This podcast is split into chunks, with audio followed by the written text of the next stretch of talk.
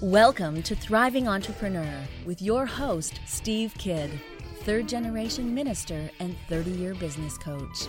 Listen in as amazing, world changing authors, speakers, and coaches share their struggles and victories. And hear from best selling authors insight into how you too can live your life as a thriving entrepreneur. This is Steve. Welcome to Thriving Entrepreneur. Thanks for being with me here today as we talk about what drives you. There are the things that fuel us, the things that are important to us, the things that get us out of the bed in the morning, if you will.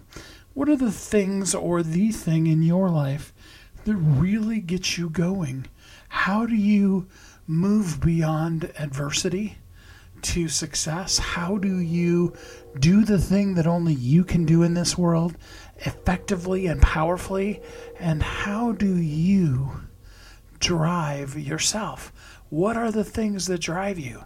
What are the things that are important to you that makes life worth living and helps you be able to be the powerful impact in this world that you're meant to be? So, again, the question is what drives you? I'm so glad that you're here with us today. I've got three amazing guests. We're going to dive in from different directions the concept of what fuels us, what allows us to be powerfully the we that we are in this world, and more importantly, make the difference that only we can make.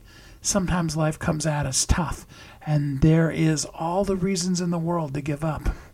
But the whole power behind being a thriving entrepreneur is knowing what drives us and then living our life powerfully by making use of the things that drive us. So, my question for you is what drives you? Let's listen to our first guest and begin to talk about what drives you. Join me in welcoming Staci Wallace. Hey Staci, how you doing today? Hey, I'm great, Steve. How are you doing? I am doing really good, thank you. First off, tell us a little bit about you and how you show up in the world.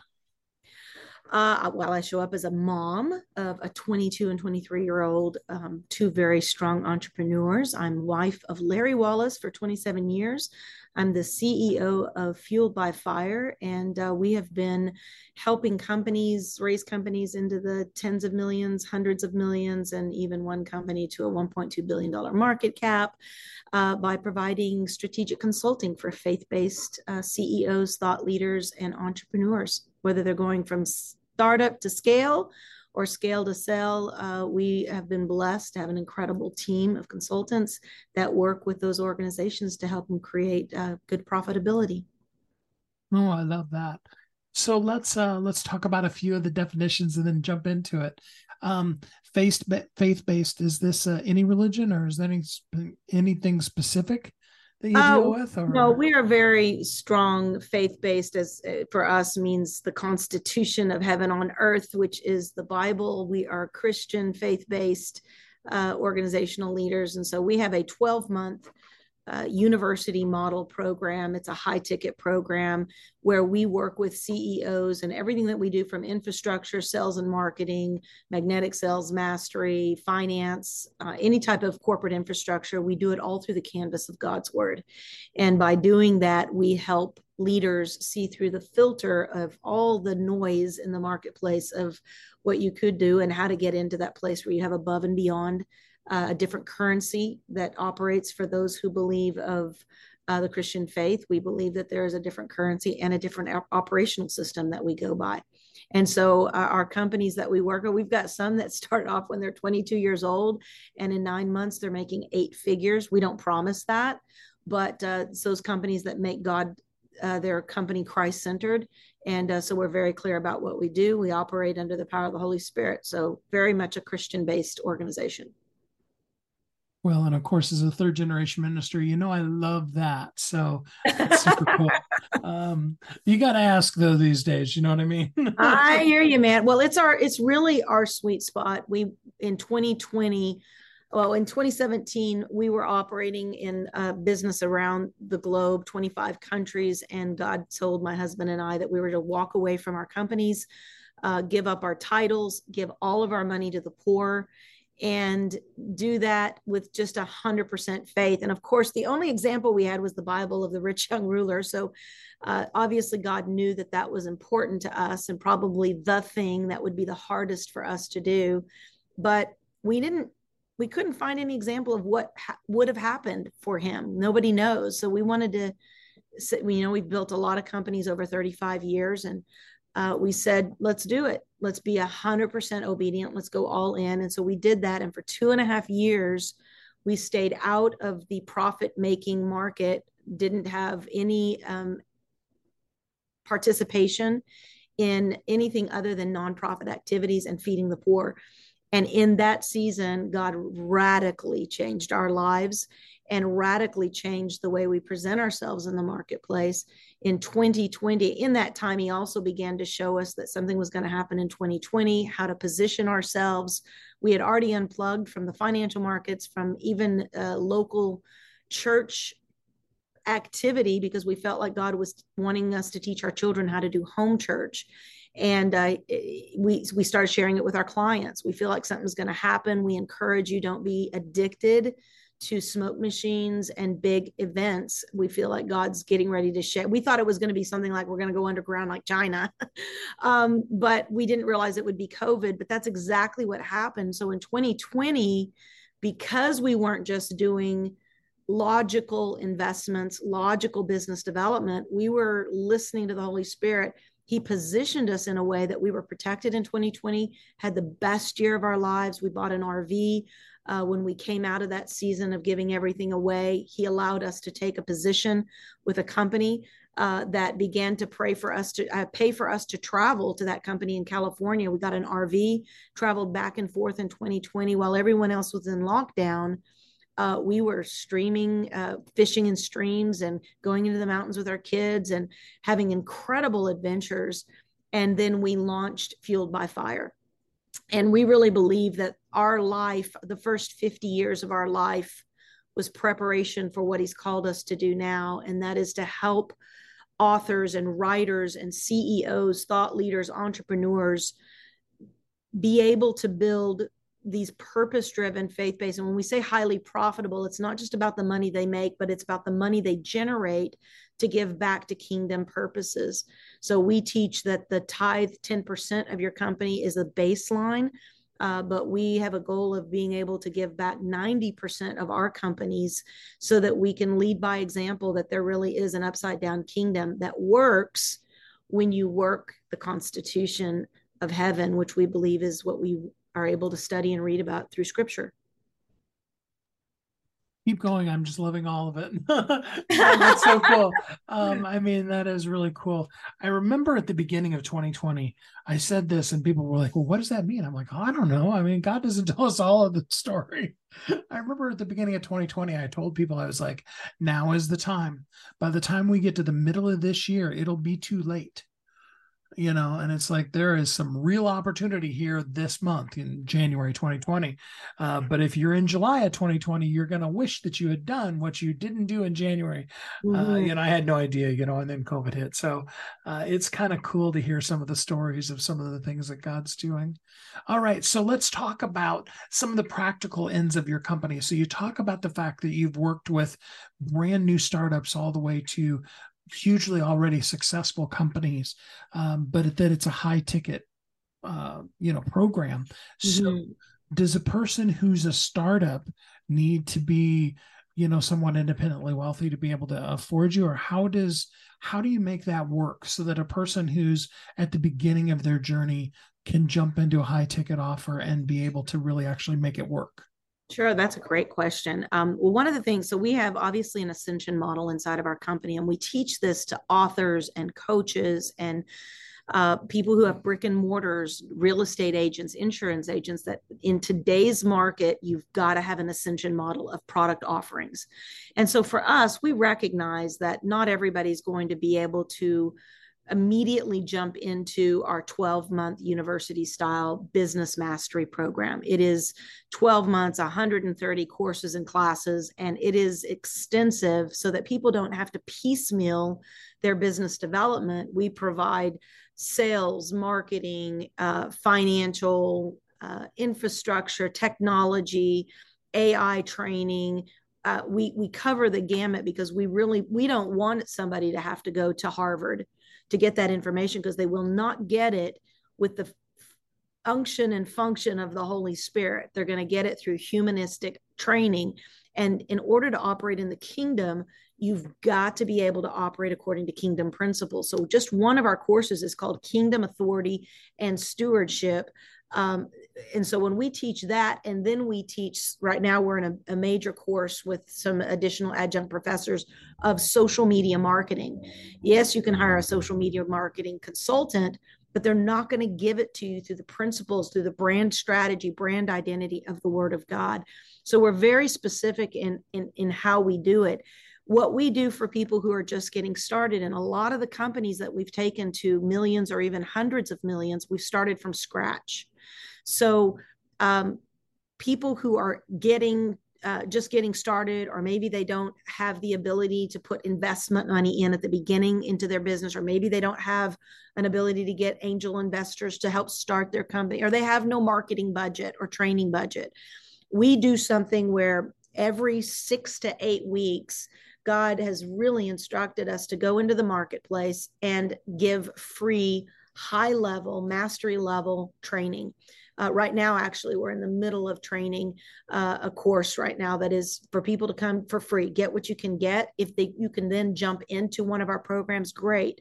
Um, if you can jump into one of our uh, courses, which is a broken out model of our big university 12 month program, you can do that as well. So we start at uh, our VIP rooms, our, our small entry level financially. Then we move up to our courses then we move up to our university model, which is $23,000.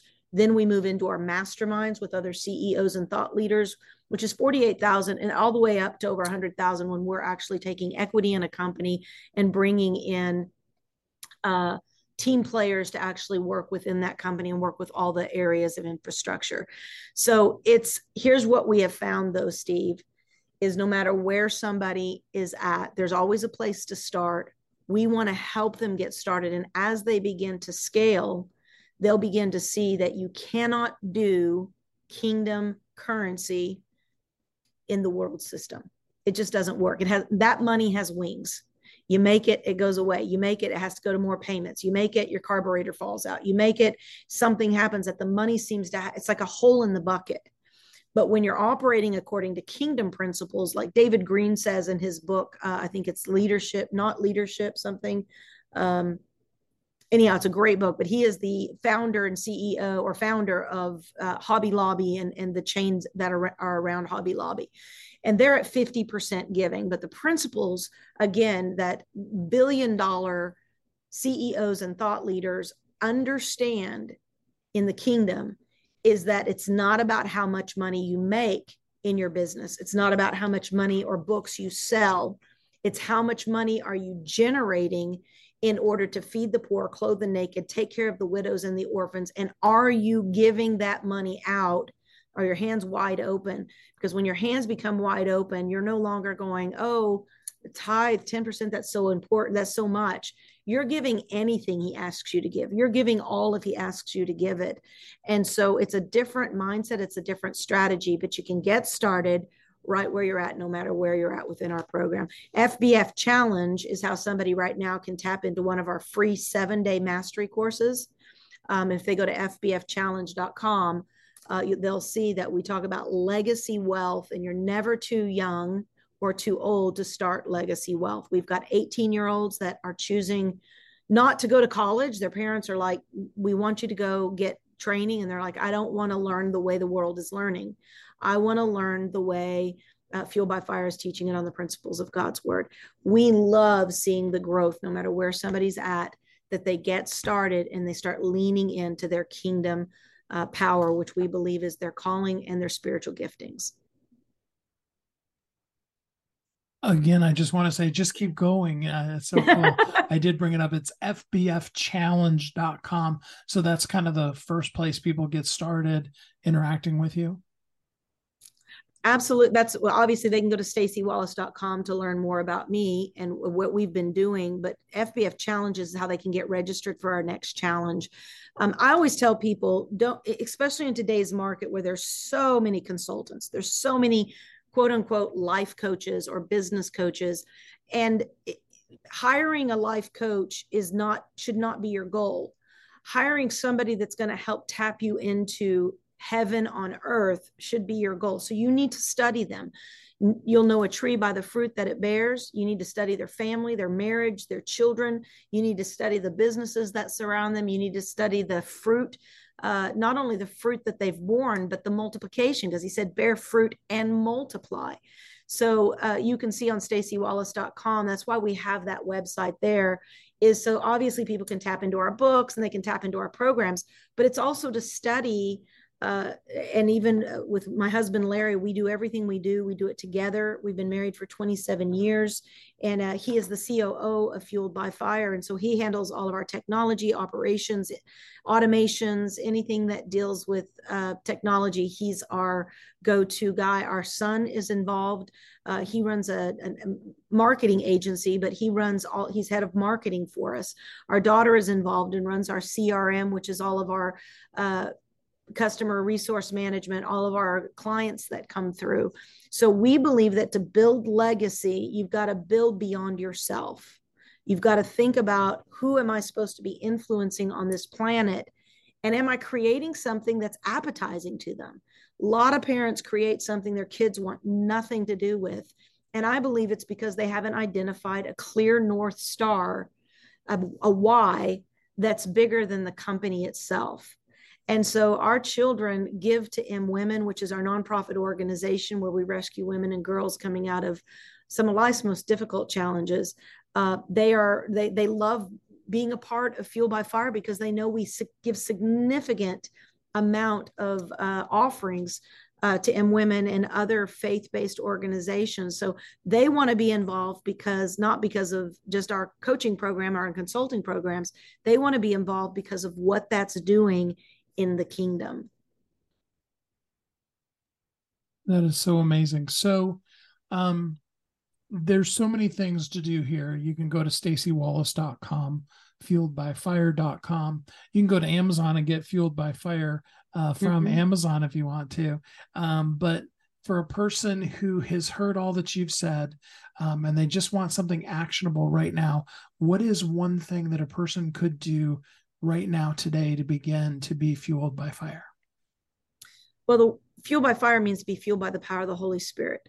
And in order to be fueled by the Holy Spirit, you've got to make him number one. You've got to make his voice number one, more important than your investors, more important than your advisors, more important than your mommy and your daddy and your cousins and your relatives and your uncles and your kids and your husband and your wife um, we teach something called the the chart of transcendence which all of those people are what we call 39th floor and below. They are earth consciousness people.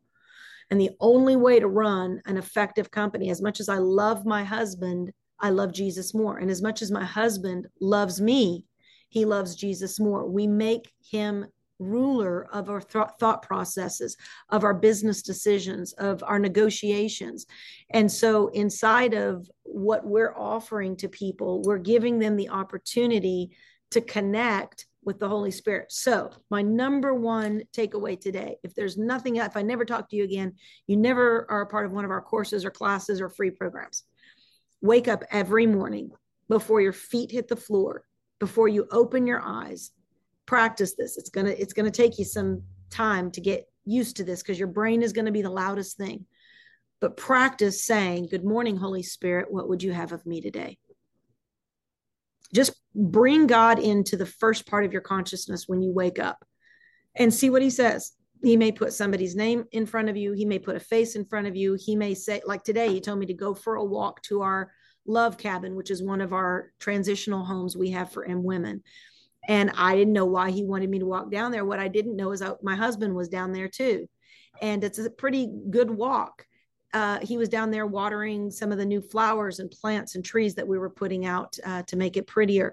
So that it can be something so simple. that, that you it could be like go to walmart aisle 13 pay for the groceries of a woman there right so good morning holy spirit what would you have of me today it could be to forgive it could be to forgive a debt that somebody owes you make matter most to god matter most to you and you'll begin to see what it means to be fueled by fire oh Staci, I love that so much. That's so amazing. Uh, tell us again the URLs so that people can get started with you. StaciWallace.com is how you can go uh, find out of all we do. S T A C I W A L L A C E.com.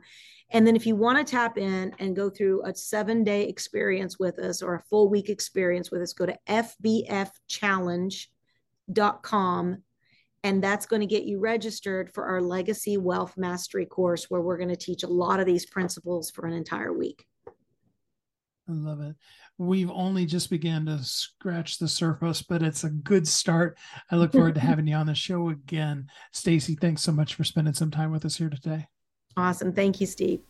What drives you? What are you fueled by? And does it drive you? Does it spur you on to greater things? Or is it just something that kind of helps you get by? I encourage you to think about that a little bit as we take our first commercial break here on Thriving Entrepreneur.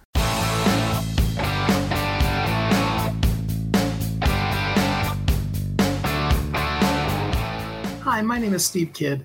I am a third generation minister, an international best selling author of multiple books, and I help people write, publish, and market their books to bestseller.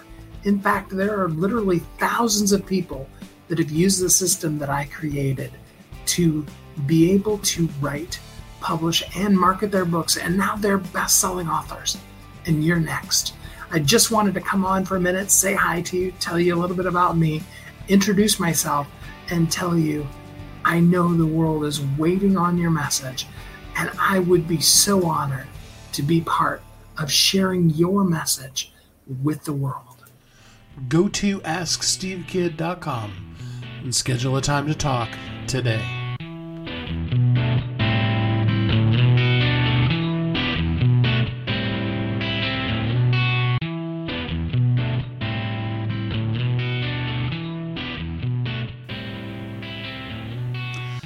This is Steve. Welcome back. Today we're talking about what drives you. We talked in the first segment about being fueled by fire and what the true fire is. And I can tell you from my own personal uh, point of view, that song that is the intro that we're using now, that's one of the things that drives me. So the question is, what drives you? What fuels you? What are the things that helps you move from whatever's going on in your life to the next thing? Let's listen to our next guest. Join me in welcoming Matt Haycox. Hey, Matt, how you doing today? Yeah, good. Thanks, Steve. Good. Thanks for having me. Absolutely. To begin with, tell us a little bit about you and how you show up in the world. Well, I always describe myself as a, you know, an entrepreneur, a funder, and a guy who's uh, who's made a million mistakes. But um, I mean, I'm Look, I'm 42 now. I've been uh, I've been in business since I was 18 officially, and through all of my teenage years, I kind of spent all of that time trying to um, trying to do everything I could to uh, to escape school early. So I think you know entrepreneurship's in my blood. Um, I, you know, my first successful business was in leisure. Uh, I quickly pivoted from bars and clubs to strip clubs, and uh, over the course of about four years, became the biggest strip club operator in the UK.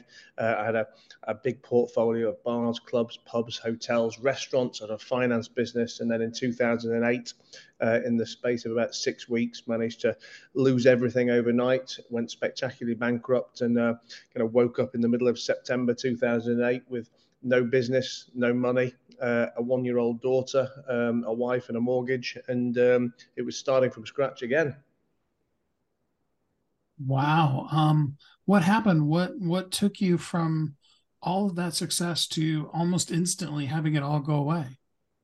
Uh, I mean, the short answer is it was completely over leveraged as a business. Uh, I mean, like I, I, I built that business from my kind of early to mid twenties, um, and I think you know, whilst I was uh, very good at growing the top line and and very very creative and very aggressive, um, I built it on a house of cards. You know, I used a lot of short-term, expensive finance.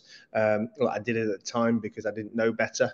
Uh, and I guess if I'm playing devil's advocate, I'd say I was a greed, I was a hungry borrower, and my lenders were greedy lenders. But you know, I think as I get older and uh, hopefully wiser, I try and take responsibility for everything myself. And you know, just looking back, I was borrowing money that I couldn't afford to pay back.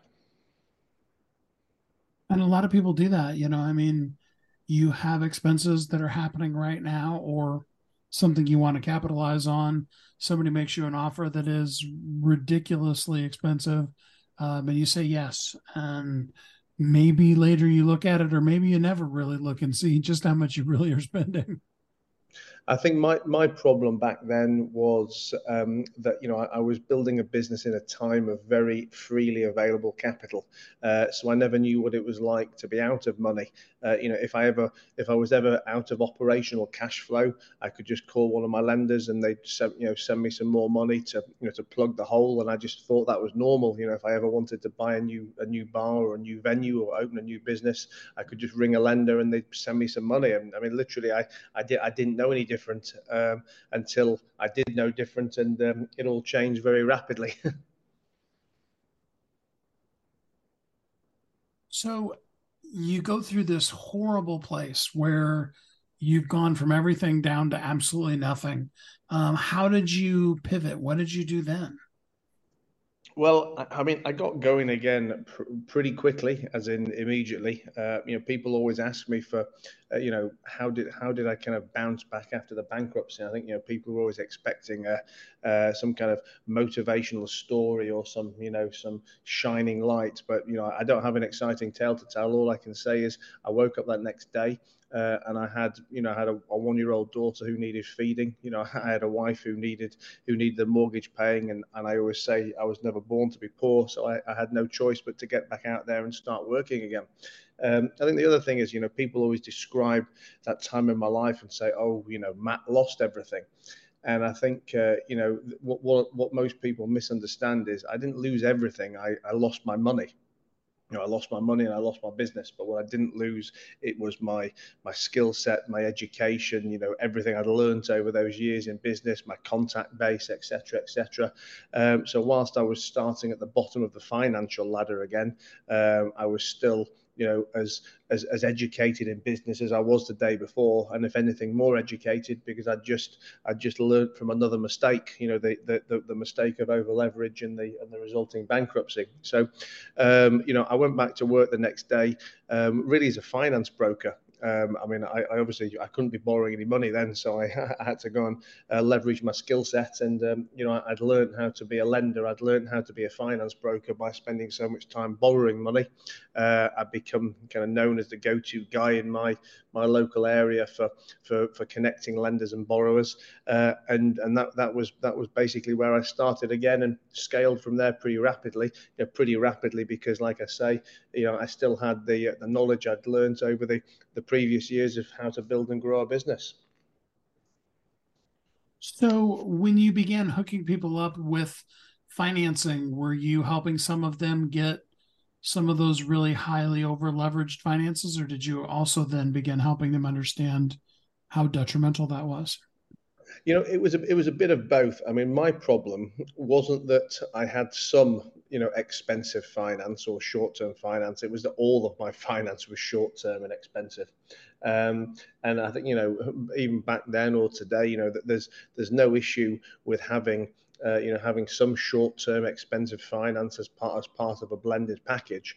Uh, but you know, it, I think it's about it's about having the right finance for the right projects. You know, about using using the right assets to, to, to secure in the right way. So so yes, I mean, I guess you know to answer your question, uh, I helped people avoid the mistakes I made, um, and and and that's and that's basically where my business has grown to today. That uh, you know, I, my sales pitch to my customers very much is I was a lender sorry, I was a borrower before I was a lender, and I'm a business person, not a bank manager. So when you deal with me, and therefore when you deal with my organisation, you get a completely different perspective uh, than you would when than you would with any with any other lender, because you know I've I've been there, I've sat in your shoes, I've I've suffered the problems that you suffered, um, and if anything, you know, I've, I've been through mistakes, you know, and been through circumstances that hopefully you'll never have to go through. So i am not just here to provide you the finance; I'm here to provide you the, um, you know, the, the hand holding, the expertise as well. Mm, I love that. So uh, we're looking back. That was 2008, so about 15 years ago, and you're mm. still doing that now. Is that correct? Yeah, that's what I'm doing now. I mean, look, it's it's grown and changed over the years. I mean, when I first started, you know, in 2008, 9, 10, you know, being a finance broker, uh, I mean, I was very simply connecting lenders and borrowers and being the middleman. You know, then I I, I brought some of my original investors back on board, uh, and that's when I then became a lender. But you know, the lending we did then was very, and was very small ticket. You know, in my first investor gave us something like a hundred thousand pounds back then, and you know you obviously can't lend all that to one person. So you know we, we broke that up and we were doing five grand loans, ten grand loans, and as the years have gone on, you know we've got more investors, bigger investors with deeper pockets. Um, the, the, the core of the business model is still the same, but we just deal you know with with a bigger uh, a bigger customer now and we can do do a bigger deal. You know if you asked me 10 years ago we were doing 5 and 10 grand deals. If you ask me today we can do 5 million pound deals 7 million pound deals. So same principles just uh, just a couple more zeros. Love that. So when you run into somebody that is in the place that you were before your business had to declare bankruptcy do you uh, you know also work with those what we call subprime candidates, or do you pretty well only work with folks who haven't gotten themselves into that much of a pickle? Uh, no, I mean, to be honest, every borrower that we deal with has got some kind of quirk or some kind of story. I mean, you know, a mainstream lender would probably call them all subprime because I guess in that mainstream world, you've either got prime or subprime. But I like to think that there's a lot of a lot of shades of grey between you know between black and white, uh, and the kind of borrowers we deal with are ones who can't get finance from from the mainstream for various reasons, but those reasons are, are very rarely that they've got absolutely terrible credit and, and they're in a pickle. Because I mean if they were then that wouldn't really make a good story for me. You know we we're not um, we're not a lender of the last resort. We're not a pawnbroker. You know we're, we're, we're there to you know we're there to solve a problem. We're there to bridge a gap or, or, or plug a need. Um, and you know I guess at the cleanest end of the spectrum for us we deal with very clean borrowers. It's just that they need something very fast and at the more dirty end, you know, we will deal with any story, no matter how bad that story is, as long as we a know the truth and b know what the uh, the action plan is to to get the borrower out of the mess that they're in. Um, and and also, you know, we take security. I mean, we're we're a we're a very security-led lender. Uh, you know, we'll take a broad view on that security. You know, we love property, but you know, we can take plant and machinery and intellectual property, and you know, all, all other kinds of asset class as well. But you know, we do we do need something to fall back onto. So, for a person who needs capital infusion into their business, um, what's kind of step one? Where what should a person do themselves before they then you know contact the lender what should they really know well, you know, I always say that um, that the the reason that most people who come to us don't get finance is because they don't really understand what, what they need when they when they come to us. You know, that they, they, don't have uh, you know they don't have the house in order. And, and raising finance, uh, you know, it's um, I guess it's a game, it's a presentation. You know, there's a right way to do it and there's a wrong way to do it. And and what you what you really need to do is a know exactly everything for yourself, and then b then present that to the lender. And so that's you know having a very clear set of financial records, you know, both historical, current, and projected. So, you know, accounts, projections, bank statements to go with the accounts. Uh, you know, all of those again need to need to be in order or if they're not in order then you know you need to identify in advance um, you know what, what what are the negatives on them so that you can be proactive about those. You know i think p- people think that they're clever when they try and hide something from a lender. But you know, lenders aren't stupid. You know, they they they can see they do see the problems. You know, they may not find them immediately, but very rarely do things do things not come out. Um, and you know, my attitude, like most lenders, is we don't mind about bad things as long as you've brought them to our attention and not tried to hide them in the first place. So certainly getting getting all your all your finances in order. Um, credit rating personal credit rating is always a very important indicator again people people like to either not understand or get a bit grumpy about the fact that, well, why do you need to look at my personal credit when this is a business loan? Or, you know, what we like to look at is how do the how do the owners of that business behave? You know, we're not even particularly looking at your credit to um, to, to see if you've got any money. We're looking how do you behave as an individual? You know, do you do you bounce little payments all over the place? And you know, people say, well, oh, I bounced it on the second of the month, but I made it up again on the third. You know, why are you bothered? And it's you know it's not about the money it's about the principle that you know you're just disorganized and and, and you're messing around. So you know that's having having uh, you know, a clear organized financial profile is very important. Um, and then ha- having having having a business case of why you need the money how you think you're going to pay it back um, and then what what's the asset or what's the exit route for the lender if it all goes wrong and really being able to understand all those factors and and know them yourself and present them to your lender you know basically do the lender's job for them and make their life easy I love that. So, what kind of people? Um, I mean, I know you're in the UK. Do you work with people all over the world, or just in the UK, or so I mm. only lend to people in the UK. Um, I mean, I raise money from investors all over the world, but we only lend in the UK. I mean, quite quite simply, just because you know I know that UK market inside and out. I mean, look, everything I've just talked about on here if you're a borrower listening to this, or if you're a business owner listening to this, and these are universal principles, and you know they, they apply the world the world over. Uh, but just for me as a lender, uh, I know the UK market like the back of my hand. You know, I know how to how to take security, I know how to transact, I know how to enforce security if it goes wrong. Um, and every country and every legal system has has has their own, um, you know, I guess their own quirks and their their own way of behaving. Uh, and for me, you know, if I if I went to another country, would be starting from scratch every day. And uh, you know, I'm always in a position where I've got more deals to do than money I've got to lend. So for now, I don't really need to need to deviate from what I'm doing. And I think you know that's a that's just in general that's an area where you know too many business owners go wrong that when they've got when they've got a niche that works for them you know you want to be doubling down and tripling down on that niche uh, not uh, diversifying for the sake of diversifying perfect. So for the people in the uk that would like to um, would like to work with you and see if you can help them get financing how would they get in contact with you well, look, whether you're in the UK, whether whether you're worldwide, even if uh, even if you are are not just looking for finance, if you want business advice and you want to follow me in general, because you know, as well as offering finance, you know, i have got a very active social presence, and uh, you know, I, I, I always do what I can to help businesses wherever they're located. Uh, but you can find me online. Uh, like I say, I'm pretty active on social, and I'm the Matt Haycox. That's T H E M A T T H A Y C O X. I have a website at Matt with two T's hyphen haycox.com. And I also have a, I have also have a podcast and a newsletter called the Matt Haycox Show. So, you know, find me online on any of those places. Uh, I always respond to my messages, always respond to my emails, and um, I look forward to hearing from people. Perfect. I love that. Give us that URL one more time. Yeah, it's matt hyphen haycox.com. So M-A-T-T hyphen, which is the line in the middle, H-A-Y-C-O-X.com. Give us a few last words on reasons why we should get financing before you go. I mean, you know, reasons why you should get financing. Um, I mean, look, normally people need finance to grow a business. I mean, there's, there's, there's very few businesses that don't need some kind of finance, and you've got two ways normally to raise that money from debt or from equity.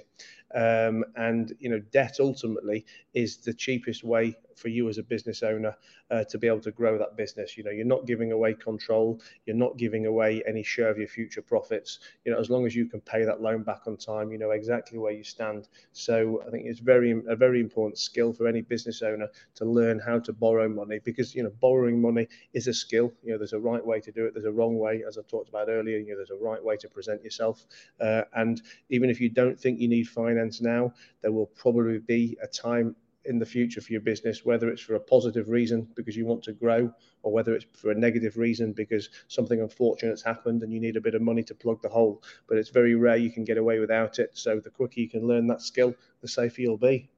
Love that. Well, Matt, thanks so much for spending some time with us here on the show today. No worries, Steve. Thanks for having me. If you lost it all, what would drive you to start over again? What would help you continue to thrive in all that you're doing? Think about that as we take our next commercial break.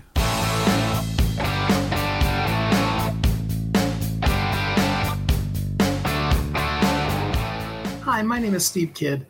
I am a third generation minister, an international best selling author of multiple books, and I help people write, publish, and market their books to bestseller.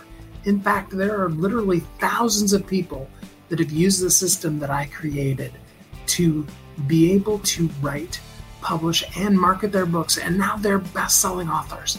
And you're next. I just wanted to come on for a minute, say hi to you, tell you a little bit about me, introduce myself, and tell you I know the world is waiting on your message, and I would be so honored to be part of sharing your message with the world. Go to AskSteveKidd.com and schedule a time to talk today.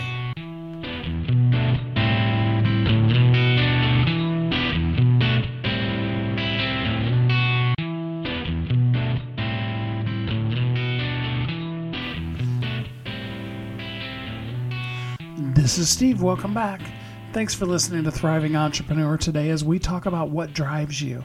We've got one more guest, and we want to talk about the cool things you can do when you allow what drives you to impact your life and when you're living as a thriving entrepreneur. Here we go. Join me in welcoming Cassie Petrey. Hey, Cassie, how you doing today?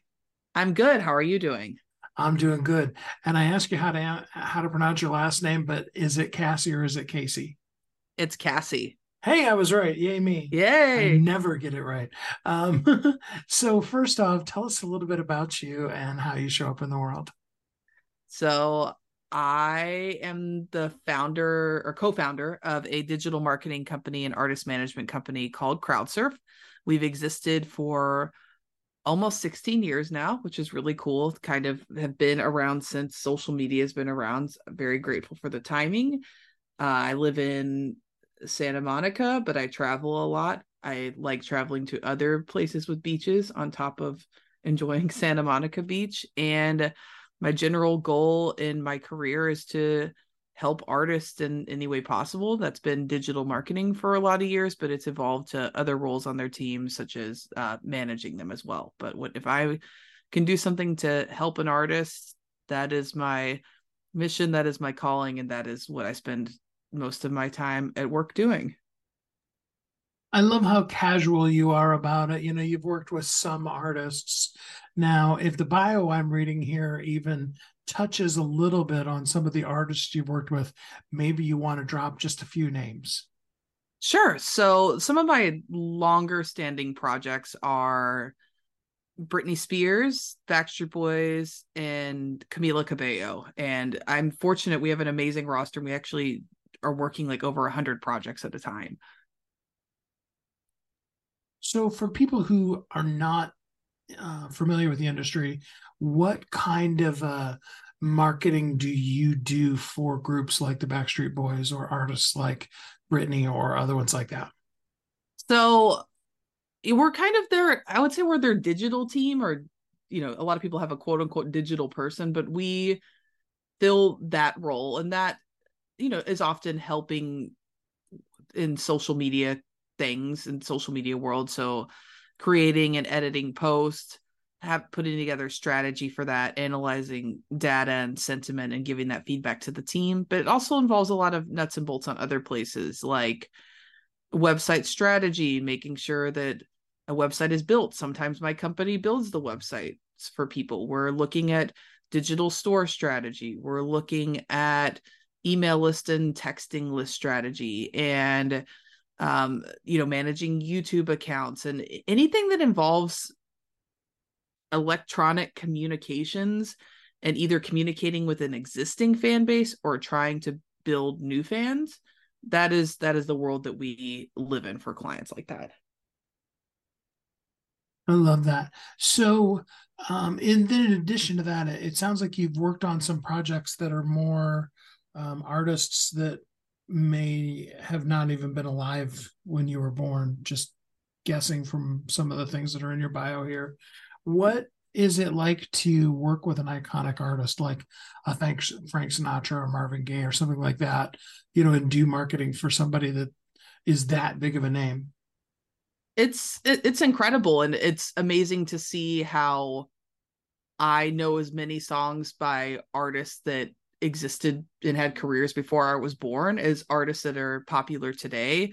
And those songs never feeling dated or old. They still fit in in terms of daily life, whether you're hearing songs at the grocery store, or at a beach bar, or out at a club, or at a party. It, you know, their music still works and their brand still works and their brand is still cool. And I think that's that's really, really awesome and just grateful to to be a part of that. And it's kind of fun to think about like what would have social media looked like for artists like that when they were, you know, quote unquote, an active artist that doing shows and you know releasing those songs for the first time so it's you know kind of fun to take a little bit of thinking about that and you know using modern day media to share their art when they didn't you know necessarily have the chance to do that in the heyday of their career when they were releasing all this stuff for the first time. It always helps when you use the unmute button too. You'd think after all these years that I'd know that, right?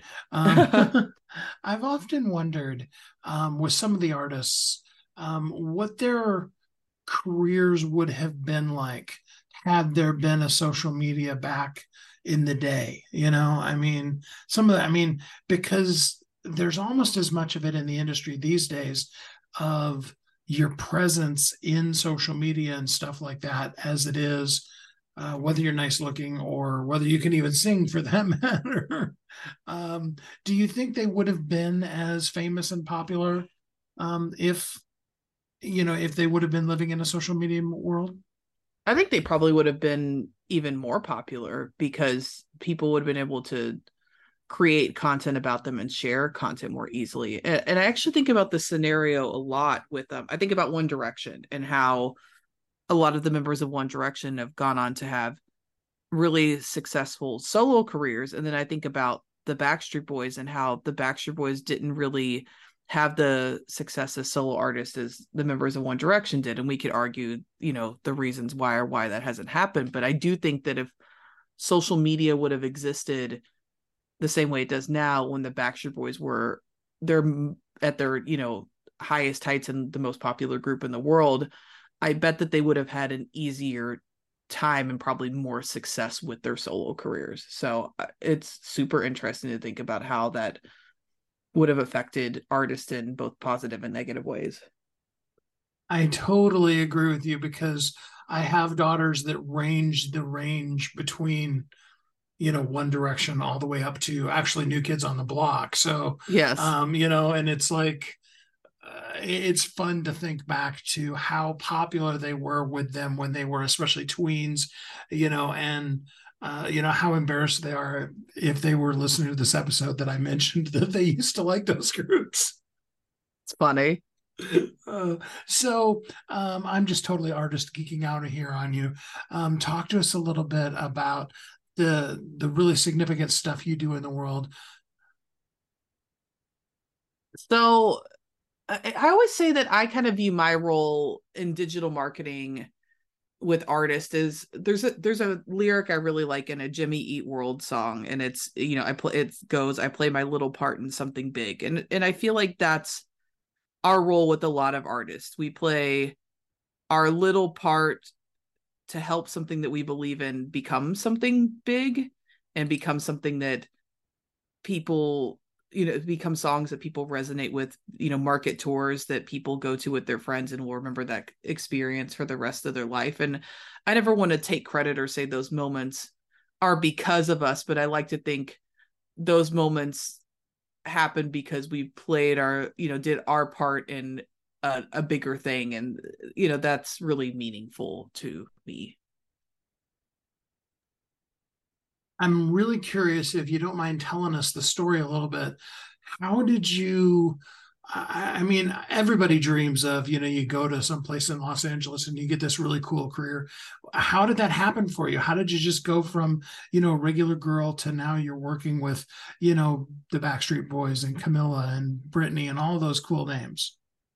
So I, I always say it starts wherever you're currently geographically located. And I would say that social media and the way that the world works in terms of communications now, you probably even have more opportunities than than I did when I was a teenager. But I, I always say yeah, I'm from Louisville, Kentucky, not necessarily like a music industry mecca, but I did everything I could to get the most experience I could in that city before I moved to a new city to grow my career. So I went to high school and middle school there.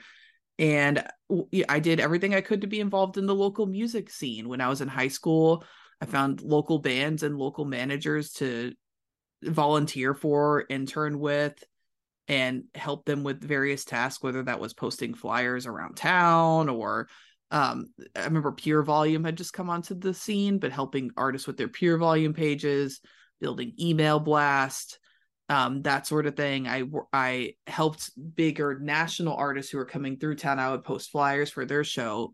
I but I did everything I could to gain experience where I was, and I I promise you, no matter where you are at in the world, if you want to work in the music business, there is a local artist that could use your help that doesn't have the funding to hire a bigger company to help them and that is a great way to gain experience. So i started there and i think i kind of did everything that i could in louisville kentucky. I moved to nashville and i sort of did the same thing. I went to school there and i did everything i could in nashville to grow my career and that eventually led me to Los Angeles. But it's definitely something that didn't happen overnight. I didn't like go straight from Kentucky to Los Angeles and you know apply for a job on LinkedIn and get offered it. I I, I did everything I could to build a great resume that would take me from one city to the other, one job to the next. I'd love to talk to you about one of the questions that was posed as a possible conversation, and that's your thought that imposter syndrome is a good thing. Tell us why is imposter syndrome, in your opinion, a good thing? So I think it's all about reframing imposter syndrome, right? Because uh, you know, I don't view imposter syndrome imposter syndrome as a good thing in the sense that I don't think people should be so fearful that that they're debilitated and don't believe in themselves, but I think in life we have to figure out how to identify why we're feeling a certain way in a moment. And a lot of times when we feel that raw emotion inside that a lot of us have dubbed is imposter syndrome i think uh, i've i've worked really hard to sort of reframe that and take the good reasons of why i'm feeling that way in that moment. And a lot of times feeling that way can indicate like that you care about the situation that you're in and that you want to perform well. And that you want to deliver and that it's a new experience. So you might be nervous but when i sort of define why i have those things i it almost makes me reaffirm why i should be there. Like if i care about this and it's important to me and i'm nervous about it because i want to do well and because i want to you know represent my myself and maybe other people that relate to me in the best way possible in this situation then that it's the opposite. It's not that I don't deserve to be here, it's that I do deserve to be here and I should be here because I obviously really care about this situation. So before I let you go, because you do this all day long, I know my listeners would love to hear some of your tips on ways to really position themselves on social media and maybe even which one should they focus on these days. Yeah, absolutely. So before I even tell people like where they should go on social media. I think it's important to know your I think it's important to pretend like we're in the 1970s. Social media doesn't exist. What goals are you trying to accomplish without social media? And once you know what you're trying to accomplish, you know, whether it's to market your restaurant or to market your music or to reach, you know, to connect more people because you want to help them, whatever your goal is, you have to know why you're doing it outside of social media before you incorporate social media into it. I always tell people that your goal shouldn't be social media. You should use social media to help reach your goals. And when you know your why, it makes decision making in your path to reaching your why a lot easier. So, the, you know, that's one, you know, thing I like to encourage. And then a second general thing I like to encourage is to not you know to maybe not focus on exactly what everyone else is doing because you know right now TikTok's super saturated and it's important to be there but maybe think about a social media platform that's overlooked or a tool that's getting overlooked that's not getting as much attention because it's always better to kind of be a bigger fish uh, in a smaller pond, so to speak. And that's easier to do when you're doing something when you're not doing exactly what everyone else is doing. So sometimes we see success on using a platform like Snapchat because people overlook that, but it's a platform with a lot of people. I'm seeing a lot of people have success using Facebook Reels because there's a lot of people on Facebook, but people aren't using that tool yet. But it's you know it's fun to critically think about like where are people at, but maybe the tools don't have as much hype around them. And I've I've had a lot of success and um, growth in in those areas with that kind of thinking. Mm, I love that so much. Uh, so for people that are listening, do you work with people outside of the music industry or do they keep you so busy at work that you don't have time to do that in addition? I generally, me and my company generally stay focused on music or other entertainment aspects. So we work with some comedians, some actors and actresses, influencers, but any entity that's of any entity that's made up of people or an individual that's a person that would acquire fans and be a public figure, those are kind of our clients, but we don't do things like a salon or a restaurant. That's just not really our expert expertise, and people don't come to work at my company to work on projects like that. They want to work with entertainment industry figures. And is there anything that we or the listeners could do for you? We or the listeners can do for me. Wow. Um, I never get asked a nice question like that. I think just in general, with social media, keep an open mind. Don't jump to conclusions on every piece of content you see. There's you're seeing a picture and a caption, and there's always two sides to every story. And just just be nice to people because you don't know the whole story or what's going on on the other side of a story or piece of content. Love that. And for people who just really want to geek out uh, um, on the popular ones or the next one that's going to be popular, where should they follow you at? So I primarily am most active on my in my DMs on Instagram and LinkedIn, and it's just my name on there. It's Cassie C A S S I E Petrey P E T R E Y. I love it. Well, Cassie, I really appreciate. We could go on and on, you know, and talk about the music industry for hours, but I appreciate the time that you took to spend some time with us here today. Of course, thank you for having me. Sounds like a lot of fun, doesn't it? What are the things that drive you? What are the cool things that you get to do in life because you are bought in, sold out, fueled by the thing that drives you? And are you committed to it? And is it a part of your life? I love how Staci started us off talking about God and about how having that relationship with Him and that being intensely a part of who we are as people makes all the difference. And if we're not fueled by that fire, then we're really kind of just chasing our tail. So I encourage you to think about what is driving you and what's fueling that, and then just kind of have some perspective on it because you are uniquely brilliant. You were created for a purpose. The world needs you. We need you to be driven in all that you do, to know what drives you, to be fueled by the fire that is going to change this world. We need you to do that. The world needs you. And we are so grateful to be part of your life and help you live as a thriving entrepreneur.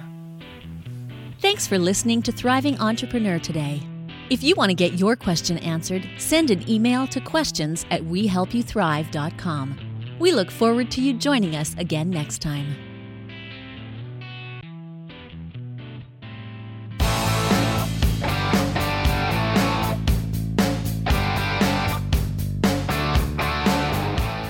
Hi, my name is Steve Kidd. I am a third generation minister, an international best selling author of multiple books, and I help people write, publish, and market their books to bestseller. In fact, there are literally thousands of people that have used the system that I created to be able to write, publish, and market their books, and now they're best selling authors. And you're next. I just wanted to come on for a minute, say hi to you, tell you a little bit about me, introduce myself and tell you, I know the world is waiting on your message, and I would be so honored to be part of sharing your message with the world. Go to AskSteveKidd.com and schedule a time to talk today.